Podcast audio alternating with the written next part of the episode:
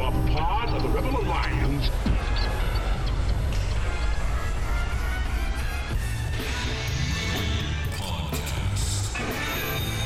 The idea of this podcast is simple discipleship. We want to bring the gospel message about how to interact with your coworkers, your culture, your friends, everyone around you in a biblical way, which is, in essence, discipleship. What did Jesus do when he came to this earth? He took the devil's stuff. The Bible actually teaches that the world is becoming increasingly covered with the knowledge of the glory of God. That should change everything in the mind of a Christian. Instead of thinking about all the ways society is failing, we should think about all the ways society must be, as Psalm 110:1 tells us, put underneath the feet of Jesus in victory. The Rebel Podcast. We would be honored if you would join us.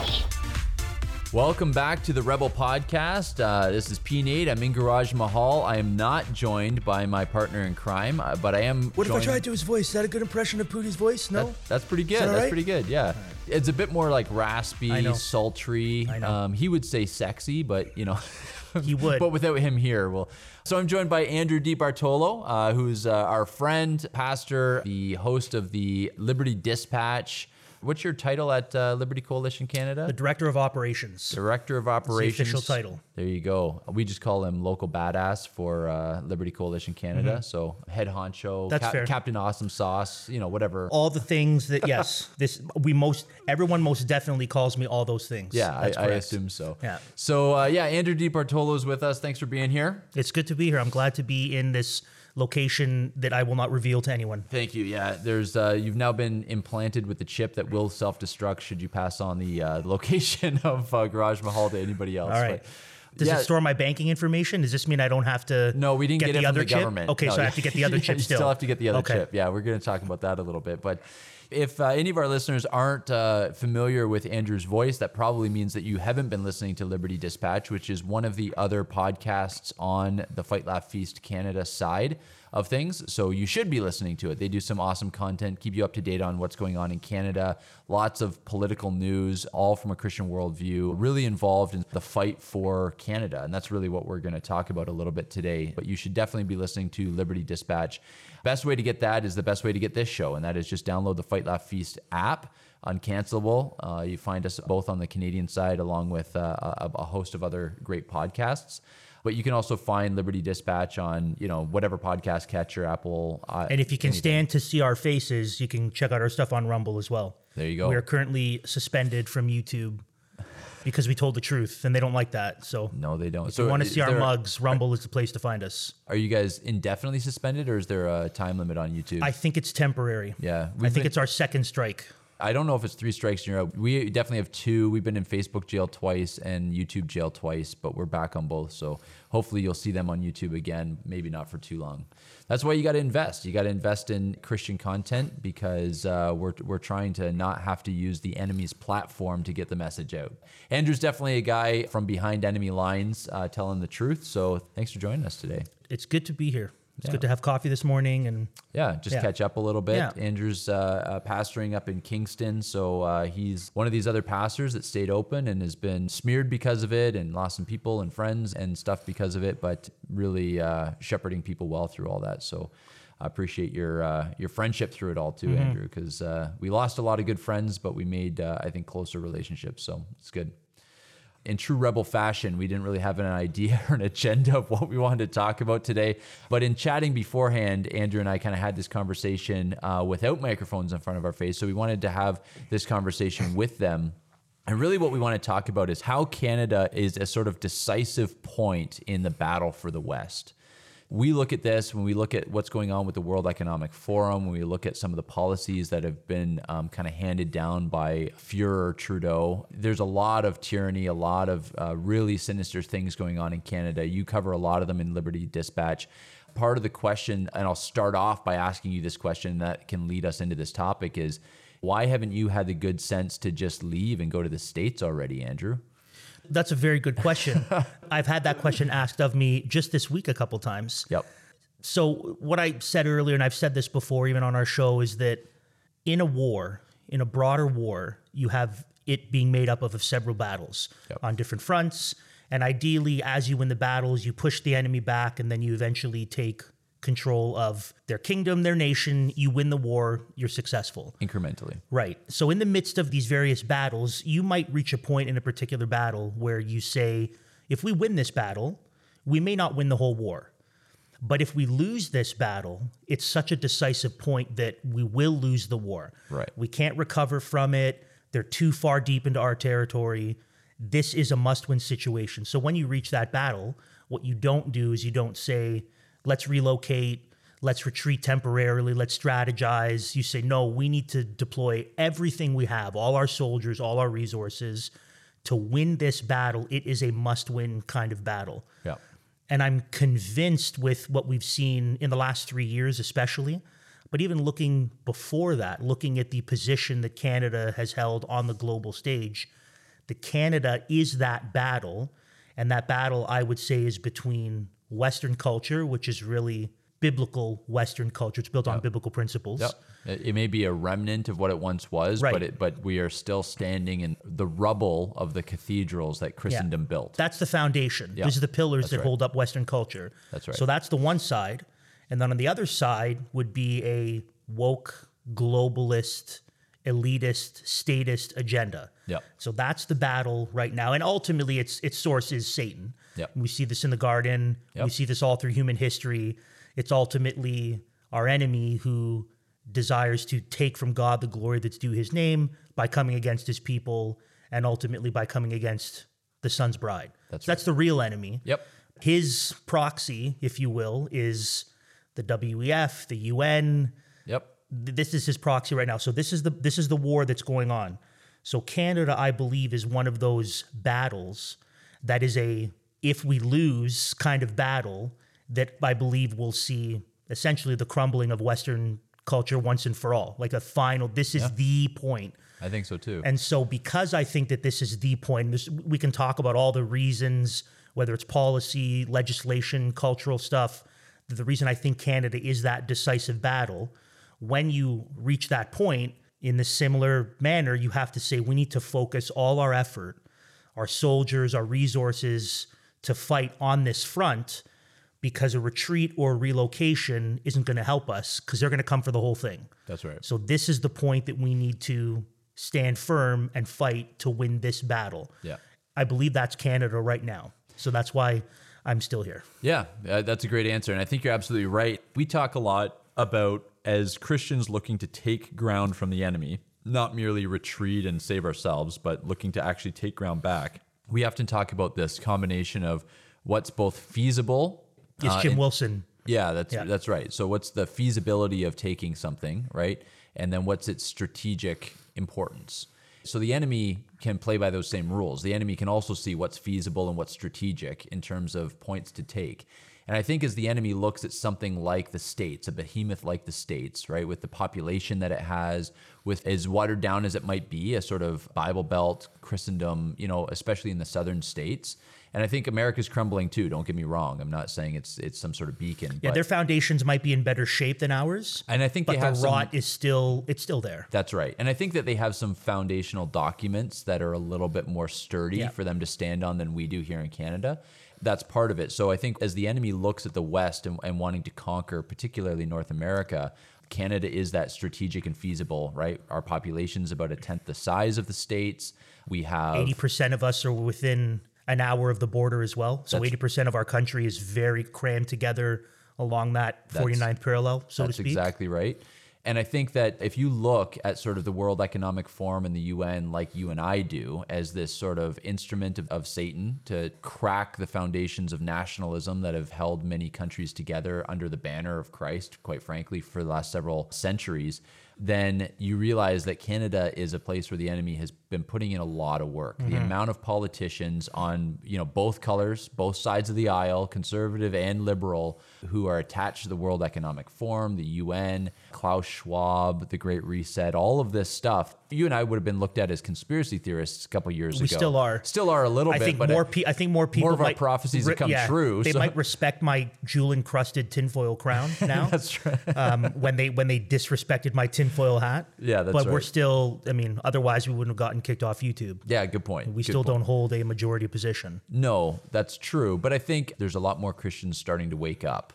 But as you wake up, what you realize is that, you know, 80% of our politicians are bought and paid for. And the policies that came down while everybody was in the COVID fog are just ridiculous. Why don't you talk a little bit about that? Uh, some of our listeners, we talk, obviously, we, t- we touch on politics and everything on our podcast, but certainly not to the extent that you do. Why don't you talk just a little bit about some of the stuff that's going on politically that some Christians who've had their heads in the sand might not even be aware of what's going on right now? Like we know about Bill C4 and the anti-conversion therapy. We've talked a lot about that on the show, but some of the censorship bills, you were even telling me a lot of stuff that I didn't know the last few times that we've talked about where we are in terms of digital ID and all that kind of stuff, digital currency. So why don't you talk a little bit about what's going on and why Canada's at the cutting edge of some of this globalist agenda? Sure, and I'll use the the analogy I used before. I've used this on the show that for anyone who used to who's ever worked at a sporting goods store or some sort of retail store, you'll normally have head office have a new product that they want to sell. So this particular skate company has a new skate they want to push out. So they won't send that to all their stores. Right. What they'll do is they'll send it to some specific test market locations to see how it works. Yep. Now these market locations won't just get the skate. They'll get the display for the skate, all of the advertising material, all of the stuff to go around it. All of the employees will also be issued a little bit of a briefing on the skate, its info, its specs, its pros, and like all that sort of stuff. Like from experience, I know this. You, we're going to be launching this new running shoe. Here's the info sheet on the the shoe. Why I need to sell it. So these test stores will get it, and then depending on the success of it, this really determines how they roll it out. They might say, you know what, it's too expensive of a skate to roll out in all the stores, so we'll only go to our higher end stores. So in this analogy, the WEF, the WHO, the UN, the International Bank of Settlements is head office. Yep. And Canada is the test market where these initial things are being tried here, and the success of them here will determine how they play out. And the analogy fits really well because if the product, right, so the main product ideally is a Marxist globalist utopia. That's the product. Right. But you have sub products as well. So one of those products could be the jab, or one of those products could be a central bank digital currency, Yep. which the Bank of Canada is in the throes of developing. Yep. Or it could be the digital ID, which ArriveCan was the beta test for a digital ID. Yep. You have vaccine passports, which you know recently I think is the G20 where or the G7 where all these nations committed to a global international vaccine passport. Yep. So all these sub products to really get the main thing out, which is a Marxist globalist utopia. So in Canada, what that looks like, and some people don't know the threads, in 2017, 2018, the World Economic Forum put out their idea for what's known as the Known Traveler Identification, or the KTID. And the KTID is as you're traveling, you need to have a centralized app or location where you have your travel information, your health information. And some of the early adopters or partners are people like Air Canada, hmm. Canada itself, Yep. The government of Canada, Toronto Pearson Airport, Trudeau Airport in Montreal, and then the Netherlands. So the majority of the early adopters are the people who said, we will join in this test market, if you will. We're here in Canada. So sure enough, once COVID is in the midst of taking over our country, who's the first country in the West to implement a digital travel app that has your passport information, your vaccination status? Well, Canada. Yeah. Not the States, not Europe. It was us here. Now, I don't include countries like China in this because they've already succumbed to this monster. Yep. So, Canada is one of the first countries to implement the WEF's known traveler ID. We called it ArriveCan. And ArriveCan itself is really just the precursor for the digital ID, which is going to have all this information. So you can go to the Government Ontario website and you can read about their plans for digital ID. And essentially, it's all encompassing. Yeah. It's I need a license plate sticker. I need to make a doctor's appointment. I need to get medication renewed. It's all centralized in one spot. So there's a clear thread from that to Canada, and that includes uh, you know the central bank digital currency. Again, you go to the Bank of Canada website. We're working on it. Legislatively, some particular bills. You mentioned Bill C4, which is problematic. Formerly Bill C6, it was shut down. Yep. And then lots of this stuff pushed its way in the midst of COVID. Yeah. When they weren't meeting in person as much, and when clearly the population was distracted with what was going on. So, Bill C 4 is a big one. Bill C 11 is another problem. I mean, we, we call it the online censorship bill. It's basically gives the CRTC vague and vast powers over online news and online media the same way they have over television and radio. So the problem is right now there's people would say, well, nothing in Bill C11 says that you know they're going to censor you, but it's so vague. Yeah. and, and their powers it's, so vast. It's like C4, right? Right. So C, C4, mm. I've, I've heard Christians fight back. I, the Gospel Coalition writing articles about how it's the not as bad as yeah. Justice Gospel Coalition. Yes, that's exactly Yeah, right. And get the name right. Yeah, sorry, and they and and they're they're they're defending elements of Bill C four, saying, well, it, it there there are some caveats that would help a pastor who is accused. And it's just like, do you not understand incrementalism? Well, it's never in been the killing his- us for two hundred years. Never in the history of the Western world have we seen a government slowly put things into place and then go farther than they said they would. That's never that's Uh, yeah. never happened. right. Never in the history of the governments that ever happened before, So, except for the last three years. So Right. Bill C11 is on the Bill C18. So Bill C18 is similar. It's actually passed its second reading in the Senate. Bill C18 will basically require platforms like Facebook and Google to pay news outlets a fee anytime an article is shared on their platform.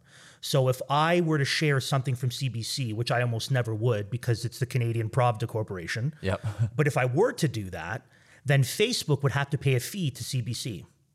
Now, Facebook, a Meta representative, just this last week, has come out saying if Bill C 18 passes, we will not allow Canadians to share Canadian news content on our platforms because it's untenable for us to pay CBC and CTV and Global all these fees. So, who does this benefit? Well, the first person it benefits are the news broadcasting corporations, which are massively wealthy and inflated already.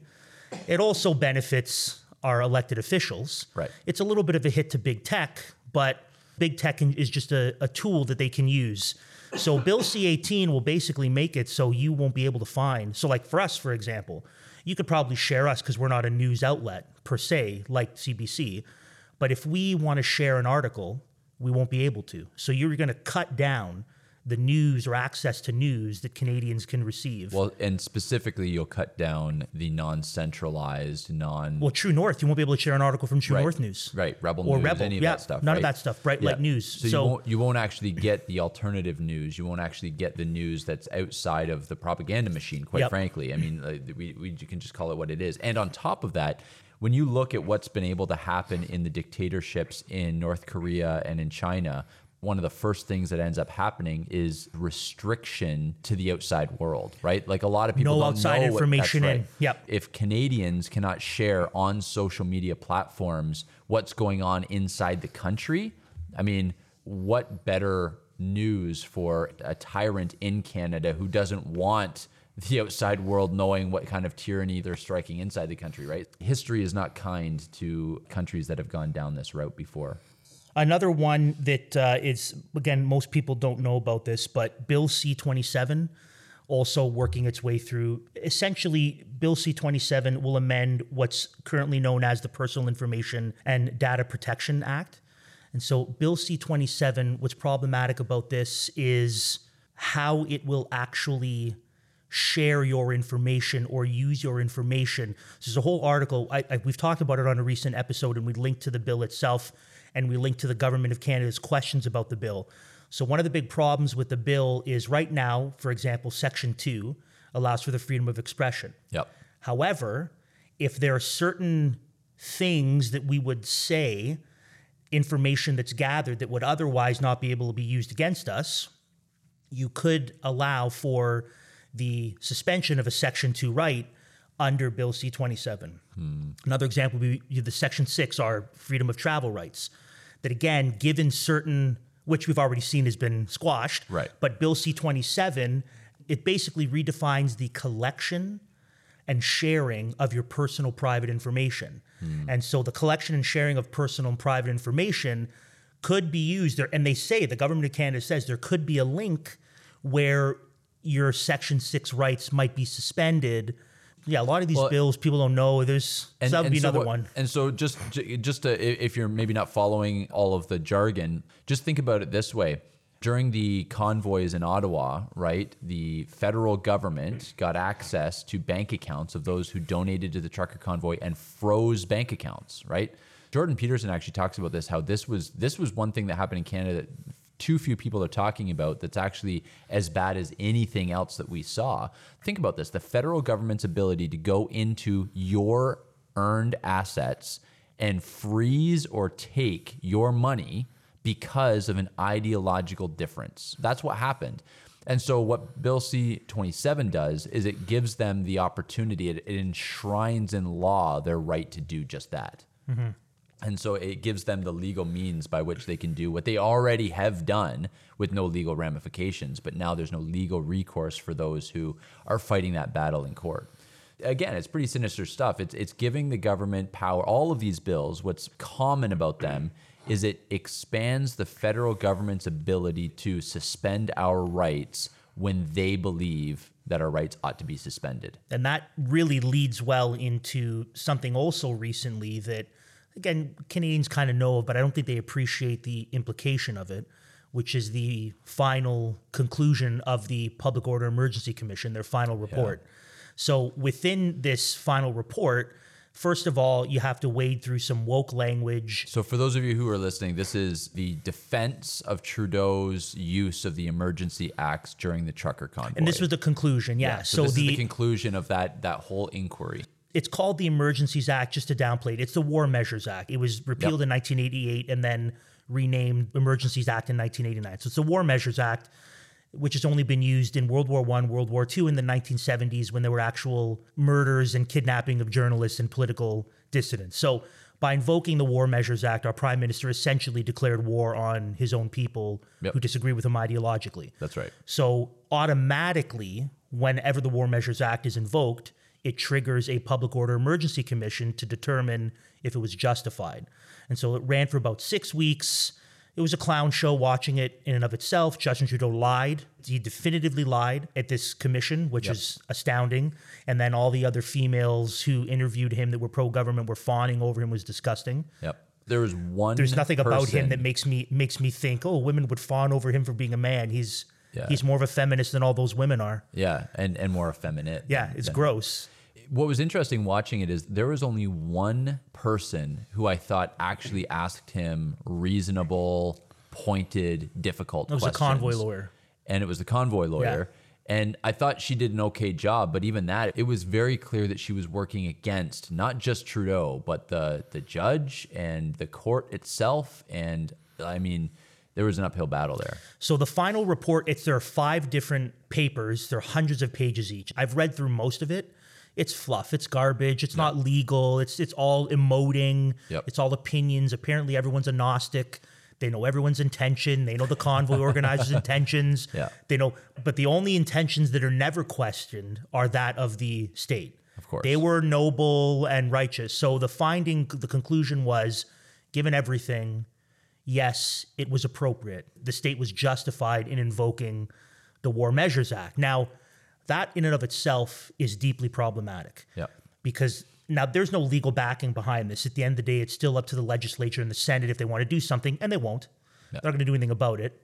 But what this basically says is that, you know, our elites look at our prime minister declaring war on his people, completely unjustified, and saying that was appropriate.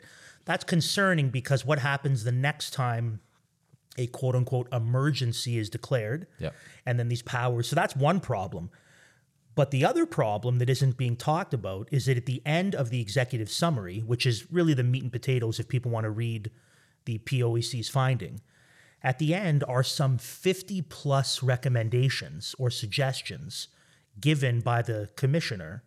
And wouldn't you know it, all of them have to do with a, as Bruce Pardy likes to call, a more inflated managerial state. We need this new commission. We need this. We need a, a new pan, an international pandemic assessment uh, organizer. So all basically, we need more government jobs, a more overbloated managerial state, more power, more hands, and everything. And so their answer to a peaceful protest that was about the state being tyrannical and controlling Overreaching. is hmm more Yeah, that's right. more reach more hands and everything It's kind of reminiscent of when people talk about the uh, the socialist states that have failed, and they're like, "Well, what we really need is more socialism." Yeah. they just weren't socialist enough. it wasn't done right Yeah, it, Yeah. we'll do it right this time. Yeah. yeah.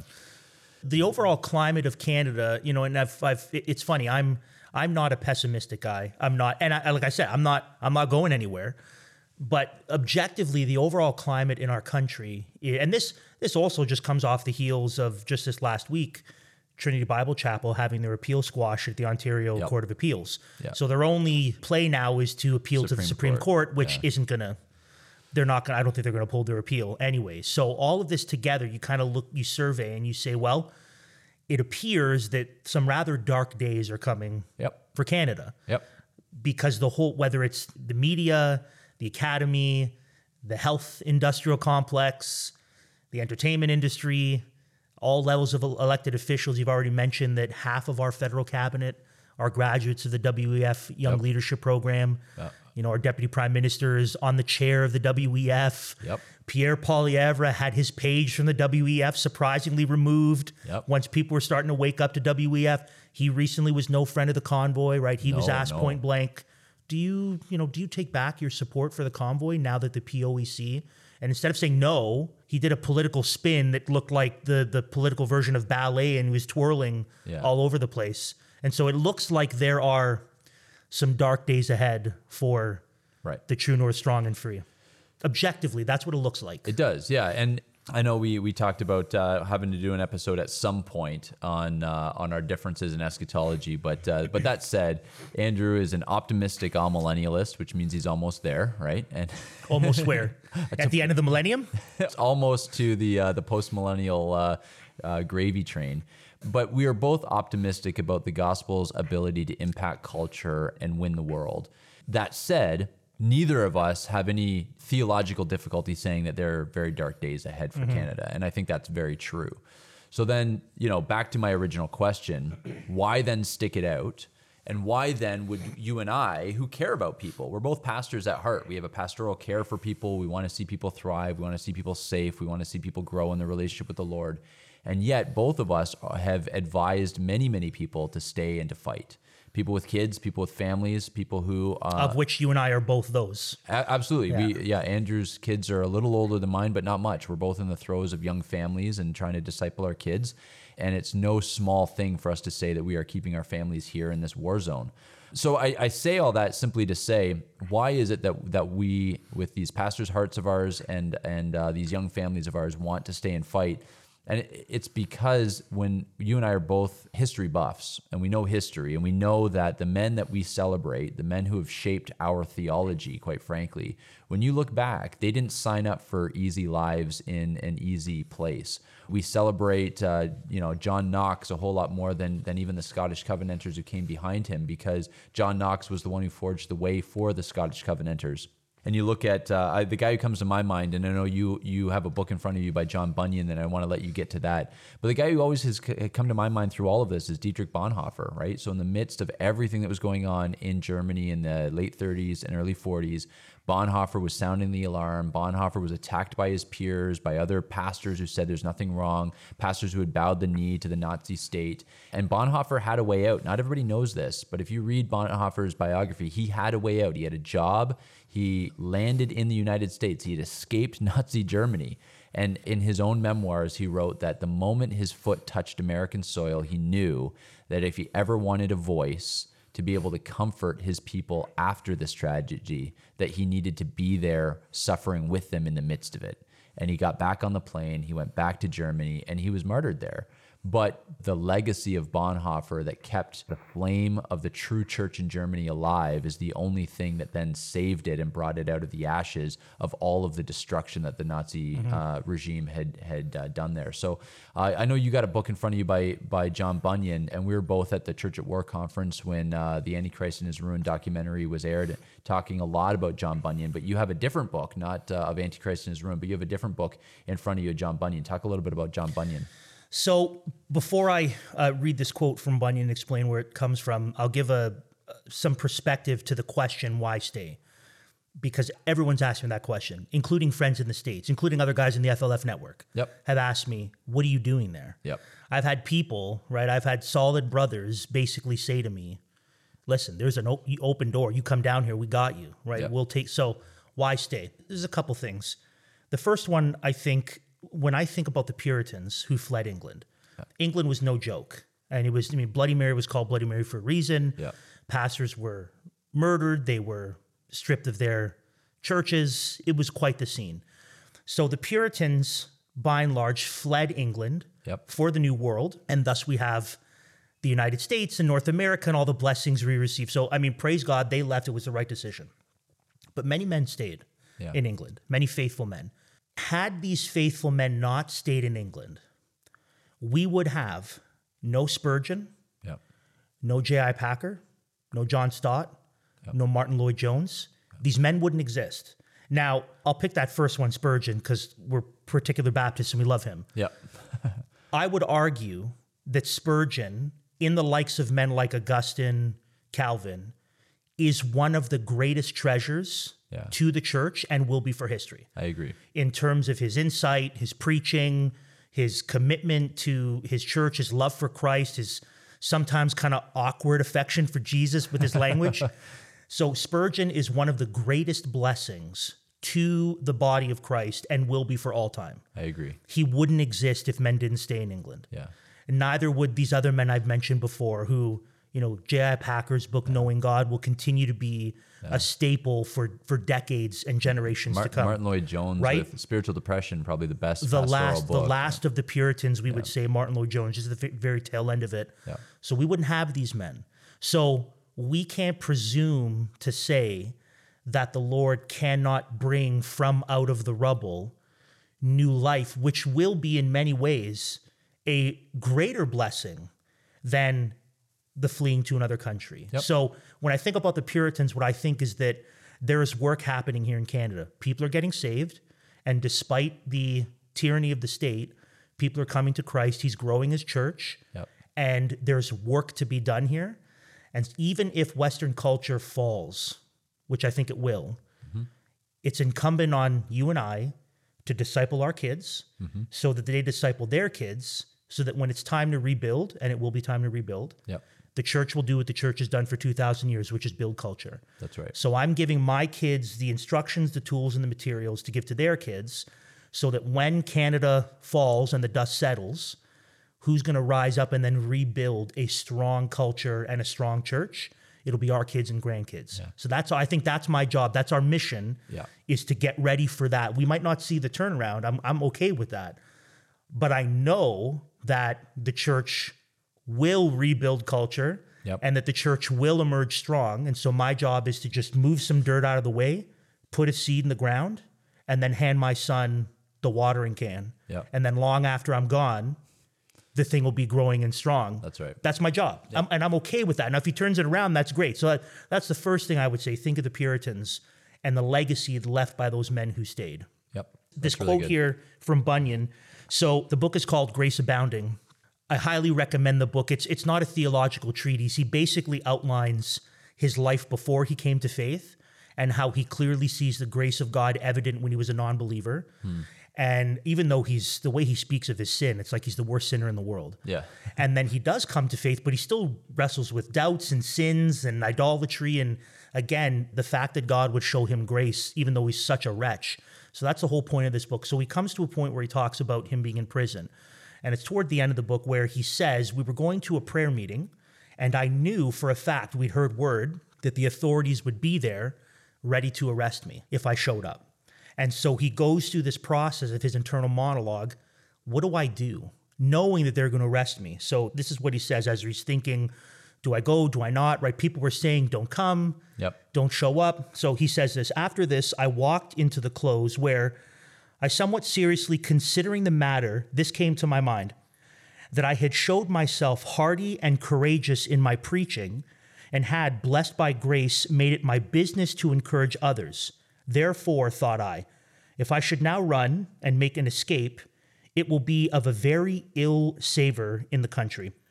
For what will my weak and newly converted brethren think of it, but that I was not so strong indeed as I was in word? And I feared that if I should run, now there was a warrant out for me, I might by doing so make them afraid to stand when great words only should be spoken to them. Besides, I thought that seeing God of his mercy should choose me to go upon the forlorn hope in this country, that is, to be the first that should be opposed for the gospel, if I should fly, it might be a discouragement to the whole body that might follow after. And further, I thought the world thereby would take occasion at my cowardliness to have blasphemed the gospel and to have had some ground to suspect worse of me and my profession than I deserved. These things with others considered by me, I came in again to the house with a full resolution to keep the meeting and not to go away, though I could have been gone about an hour before the officer apprehended me. But I would not, for I was resolved to see the utmost of what they could say or do unto me. For blessed be the Lord, I knew of no evil that I had said or done, and so, as aforesaid, I began the meeting. Amazing. Amazing. yeah. And then, like, I, I won't read, but he talks later on about being in prison and being told, well, I'll just read this part. I have to. So he's interacting with the authorities and they're saying, okay, just stop meeting.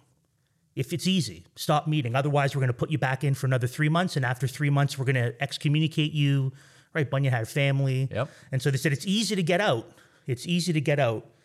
Uh, so he says this I told him, as to this matter, I was at point with him, for if I was out of prison today, I would preach the gospel again tomorrow by the help of God. And then he says this at the end Thus I departed from them, and I can truly say, I bless the Lord Jesus Christ for it, that my heart was sweetly refreshed in the time of my examination, and also afterwards at my returning to the prison, so that I found Christ's words more than bare trifles, where he saith, I will give you a mouth and wisdom which all your adversaries shall not be able to gainsay nor resist, and that his peace no man can take from us. That's why we're staying. Absolutely. What does it say? I mean, you've, uh, you've talked about this before. What does it communicate to our kids, Yeah. to other people that we've said, be bold, stand firm? And again, because this is where, and I was talking with Steve Richardson about this last night, this is where the fight is now. It is. I told him I, I've been built for wartime. I'm not. I've not been built. I'm far too contrarian, far too skeptical, Yeah. far too. I do well in conflict. That I, I've not been built for peacetime. And Yeah. so, That's a really interesting segue to something that I think the Canadian church now needs to cultivate. I think that what we don't need in Canada is more Christians and more pastors who don't understand that we are in, in war, mm-hmm. right? Wh- What we don't need is more people who are trying to act like we're at peace when we're at war. Christians need to shift their mindset. Like Paul says, imitate me as I imitate Christ. We are, we are called to imitate Christ. It's amazing. I- I just preached a couple weeks ago on the cleansing of the temple. And, and, you know, we all like to say, oh, you know, Jesus fashioned a whip and, you know, we should turn over tables like Jesus. But what we need to understand is that Jesus was both the lion and the lamb. There were times when he showed just an immense amount of grace and compassion where he spoke softly to people. But half a chapter later, you find him in confrontation where and and it's not just the Pharisees came and confronted him. There's plenty of times where they're they're in the fringes, they're off in the corners of the crowd, and it says they thought something, and Jesus brings their thoughts and says, "Hey, you guys over there, you're thinking this," and let me tell. And he rebukes them. There was a hardness to Jesus, right? He shows up, even the triumphal entry, right? We have this picture, and he and he comes in the, the quoting of Psalm 118. Yeah, and they're like, "Blessed is he." Yeah. and then he's like, "The stone that the builders rejected is be the same." He quotes from the same psalm, almost as a way to stick it to them and say, "You're going to use this word one way." I'm going to tell you what's really going on. That's exactly You've rejected right. me. That's Yeah. exactly right. And it's so it's such a powerful picture when you picture it. So he goes in, he's been he's been welcomed to the city of God as the as the Messiah king. And it says he goes into the temple and it just says, and he looked everywhere. Right? There he is, he's examining, right? And then he leaves. And then he comes back the next day ready to just cleanse it, right? Because he recognized what this was time for. And I think what, what we need is to cultivate that hardness that Christians haven't had to have in Canada for the last couple hundred years. We, we just really haven't because it's been peacetime. But it's different, right? When, when the Judaizers came and threatened what Paul had done in Galatia, Paul, writing to the Galatians, says, you know, those guys who, you know, are just so enthusiastic about circumcision, I just mm-hmm. wish they'd castrate themselves. Yeah, Paul didn't say those guys are real meanies. Yeah, It's a little stronger than that. Exactly. And so, you know, when when Elijah recognized that that it's showdown time, he told the prophets of Baal to cut themselves harder, right? Yell harder. Your God's going to the bathroom. So we have to recognize that there is a different disposition in Christians when the switch flips and it's now wartime. And it doesn't mean we, we, we become unkind. Kindness is still a fruit of the Spirit. Gentleness is still a fruit of the Spirit. But it's recognizing that there is an enemy. There are imprecatory psalms for a reason. God wants his enemies destroyed. And there are enemies that are threatening Canada, threatening your kids, threatening your grandchildren. And those enemies include all forms of wokeism, right? Transgenderism, homosexual ideology. It also includes those gospel coalition pastors who are telling them it's okay to be effeminate as long as you don't act on it in homosexual sex. That is an enemy of the church Mm-hmm. that needs to be mocked because it is unbiblical, right? Everything from you and I Shout just- out to the Gelding Coalition because they excel at that. They do excel If you don't it. follow the Gelding Coalition on social media, you should. It's good for a chuckle. But you and I were even on our way in here. You're talking to me about a, a talk that you're hoping to to be able to do, connecting, you know, the, the politics of six day creation theology, right? That BioLogos and and this evolutionary mindset that's seeped its way into the church, egalitarianism. These are enemies. And this is what has led the church to be as impotent as it is in this season of wartime. And so we need Christians who will not only fight the tyranny of, of the state, and Lord knows we were weighed and measured, and, and the bulk of the Canadian church was found wanting mm-hmm. in the ability to shepherd its people and protect them from tyranny. But on top of that, we also need shepherds who will mock these perverted, perverse ideologies and theologies that have infiltrated the church that have led to the softening of our men who to the point where they're just not ready for war. Mm-hmm. And so if you like Andrew, like me, were built for wartime, that's where we are in Canada. And I would say to people, Canadians who are thinking about moving away, maybe you're not built for this time. And if you want to move away, move away. But just recognize that this is a place where the Spirit of God is going to move because the Spirit of God always moves when things get darkest, right? Post tenebris lux. Mm-hmm. And I would even say to those who are listening in the States, those who are listening elsewhere, if you're looking for a mission field, if you were built for battle, and you're not finding it in southern Texas, move to Canada. It's also so This is- hot in southern it's Texas. So it is, yeah. Man. right. Well, I think there's a way that we can also encourage. So that person that you said, maybe you don't think you're built this way. A couple words to them. The first one would be, I think you and I have experienced that courage begets courage. Amen. And so Yeah. men, you know, so I'll, I'll call out Steve Richardson again. I've told him this. I've told people this. That part of what put it over the top for me to be even more bold, saying we're open, come and get us Yep. we're open, we're meeting, we're not abiding by your mandates, was seeing him say, I can't let my brothers go to jail alone, Yeah. and I can't let them stand up alone. So when we see other people who are bold, so if you're that family, that person's like, I don't know if I've been, you know, if I'm ready for this. Yeah. Maybe you need to surround yourself with, connect with, be discipled by people who will help put some spine in your steel. Also, one thing we all have in common, guys who've taken a p- particular position, is we are all deeply indebted to our heritage of faith and men in the past. And so, right. get your nose in some dead guy books. Yep. Read the Puritans. Read, the, biographies. reformers. Yeah. Read, about, these men. the opposition that guys like Spurgeon faced. Read about Jim Elliot. read about Bonhoeffer. Read about these guys. There's there's Mm-hmm. so many of them. Absolutely. In terms of other practical examples, the other thing I would say, you might be listening to this. I don't know where you go to church, where wherever this listener is. I would say it is vital during these times when there is such vulnerability that you ought to live in a place that is also strategic. Mm-hmm. Meaning, you and I were just talking about this. If you're living downtown Toronto, it might not be the best place for you and your family to stay and fight. But what you ought to do is find a good, like minded church. I think those people who have woken up and they have been trying to be voices of change from within their asleep church.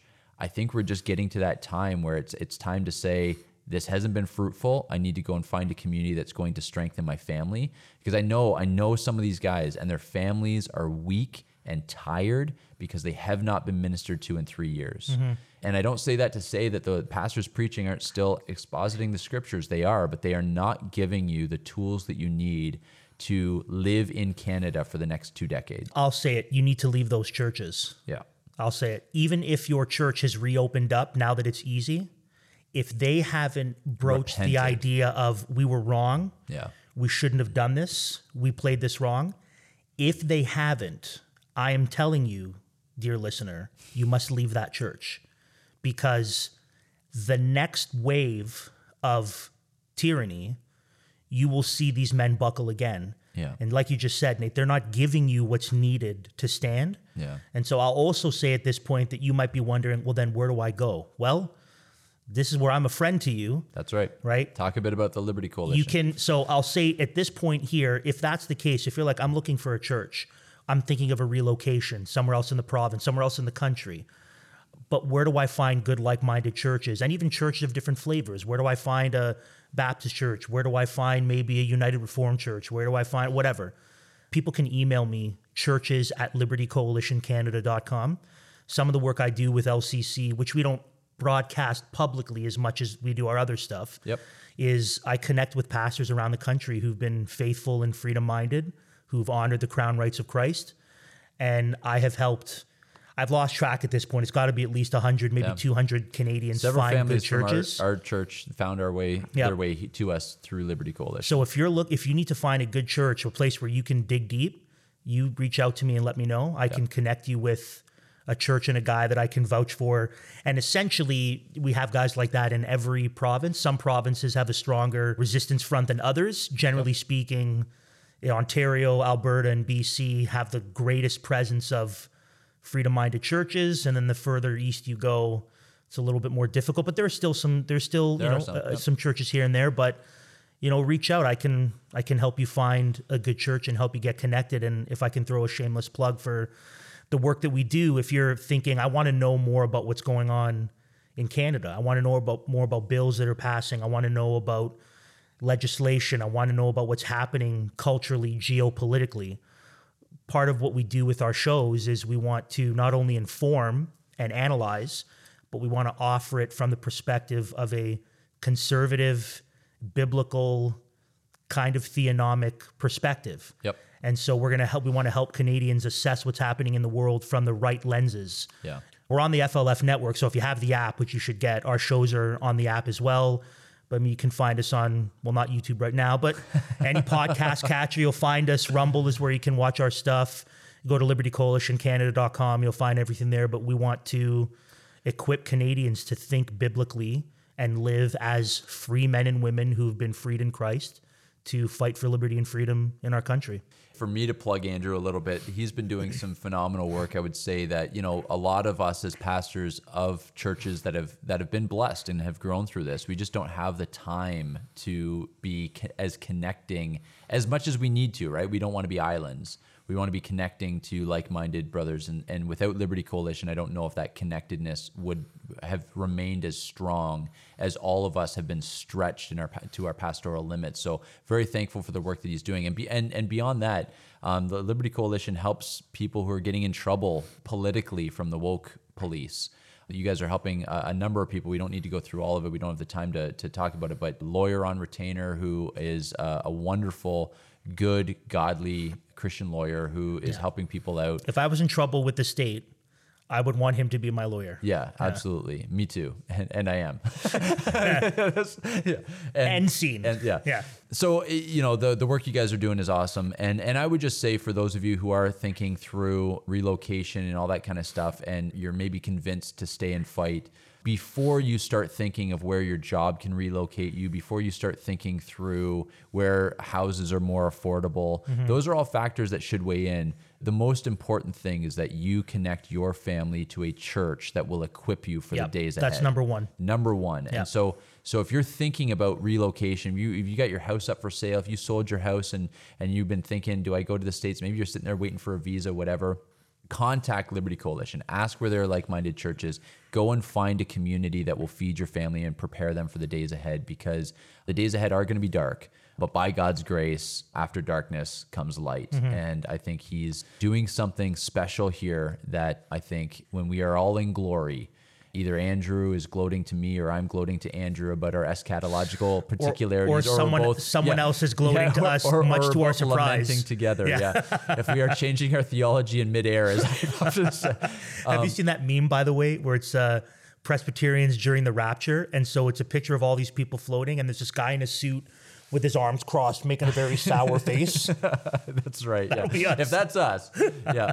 What I want is when we are in glory and we're worshiping together, I, I want us to be able to look back and say that by God's grace, we contributed to something that we can be proud Well, of. like Paul says in Philippians 2, right? When he's encouraging them at the end of Philippians 2, he says, I pray that you would do everything without complaining or grumbling, shining as lights in the universe in a crooked and depraved generation. That's right. In which you hold out the word of life, so that I might be able to say on the day that I didn't run or labor in vain. That's right. That's Someday I want to be able to look back and say, worth it. Yeah. I was a part of that. I got Yeah. to be a part of that by God's grace. And it was the blood, the sweat, the tears, the suffering, the loss, the anxiousness, the sleepless nights, the whatever.